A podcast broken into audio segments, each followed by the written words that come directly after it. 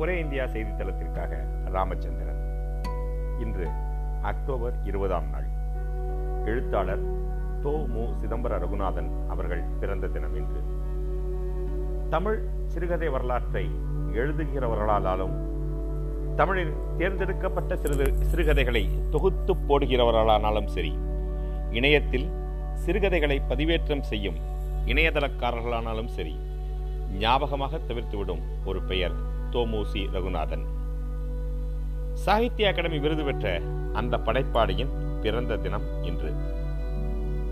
இவருடைய தாத்தா சிதம்பர தொண்டைமான் புகழ்பெற்ற ஒரு தமிழறிஞர். ஸ்ரீ ரங்கநாதர் அம்மானை நெல்லை பள்ளு போன்ற நூல்களை எழுதியவர். ரகுநாதனின் அப்பா தொண்டைமான் முத்தையா சிறந்த ஓவியர் புகைப்படக் கலைஞர். அவருக்கும் அவருடைய இரண்டாவது மனைவி முத்தம்மாளுக்கும் இரண்டாவது மகனாக ஆயிரத்தி தொள்ளாயிரத்தி இருபத்தி மூன்றாம் ஆண்டு அக்டோபர் இருபதாம் நாள் பிறந்தவர் ரகுநாதன். அவருக்கு ஒரு அண்ணன் மூன்று தமக்கையர் ஒரு தங்கை. இந்திய ஆட்சி பணியில் இருந்த எழுத்தாளர் பாஸ்கர தொண்டைமான் இவரின் உடன் பிறந்த சகோதரர். சாகித்ய அகாடமி விருது பெற்ற பேராசிரியர் ஆ. சீனிவாச ராகவன் தோமூசியின் ஆசிரியராகவும் வழிகாட்டியாகவும் அமைந்தவர். தோமூசியின் முதல் சிறுகதை பிரசன்ன விகடன் என்ற பத்திரிகையில் வெளியானது. சுதந்திர போராட்டத்தில் கலந்து கொண்டு தோமோசி சிறை தண்டனையும் அனுபவித்தவர். பின்னர் தினமணி மற்றும் முல்லை என்கின்ற இலக்கிய பத்திரிகைகளிலும் பணியாற்றினார்.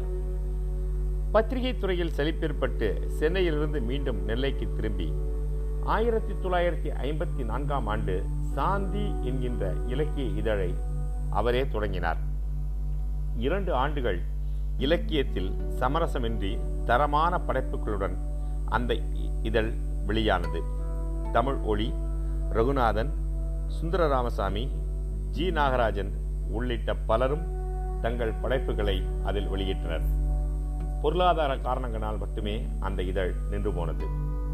ஆயிரத்தி தொள்ளாயிரத்தி முப்பத்தி ஒன்பதாம் ஆண்டிலிருந்தே சிறுகதைகளை எழுதத் தொடங்கிய ரகுநாதனின் கதைகள் ஆயிரத்தி தொள்ளாயிரத்தி நாற்பத்தி ஒன்பதாம் ஆண்டில் தொகுப்பாக வெளியானது.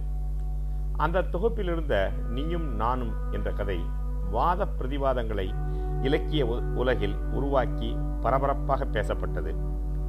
படைப்புலகில் இப்படி நுழையும் போதே பரபரப்பாகவும் அதிர் வெடிகளுடனும் நுழைந்தவரான ரகுநாதன். சாகும் பரியந்தம் வலுக்குறையாமல் அப்படியே இயங்கினார் என்பது வியப்பான செய்தி.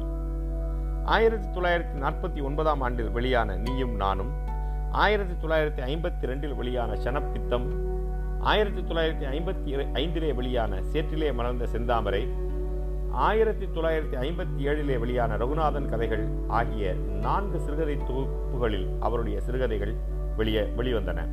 ஆனால் சோகம் என்னவென்றால் அவர் தொடர்ந்து சிறுகதைகளை எழுதாமல் நிறுத்தி கொண்டார். ஆயிரத்தி தொள்ளாயிரத்தி ஐம்பத்தி ஏழுக்கு பிறகு அவர் சிறுகதைகளை எழுதவில்லை. ஆய்வுகளின் மீது கவனம் செலுத்தி அந்த துறையில் சாதனைகளை படைத்தார். அவரது பாரதி காலமும் கருத்தும் என்கின்ற நூல் சாகித்ய அகாடமி விருது பெற்றது.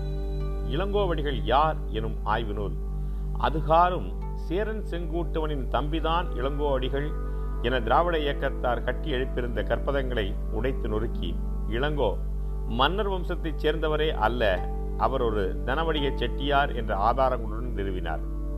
ஆயிரத்தி தொள்ளாயிரத்தி ஐம்பத்தி ஒன்றாம் ஆண்டில் ரகுநாதன் எழுதிய பஞ்சும் பசியும் நாவல்தான் அயல் மொழியில் மொழிபெயர்க்கப்பட்டு வெளியிடப்பட்ட முதல் தமிழ் நாவல்.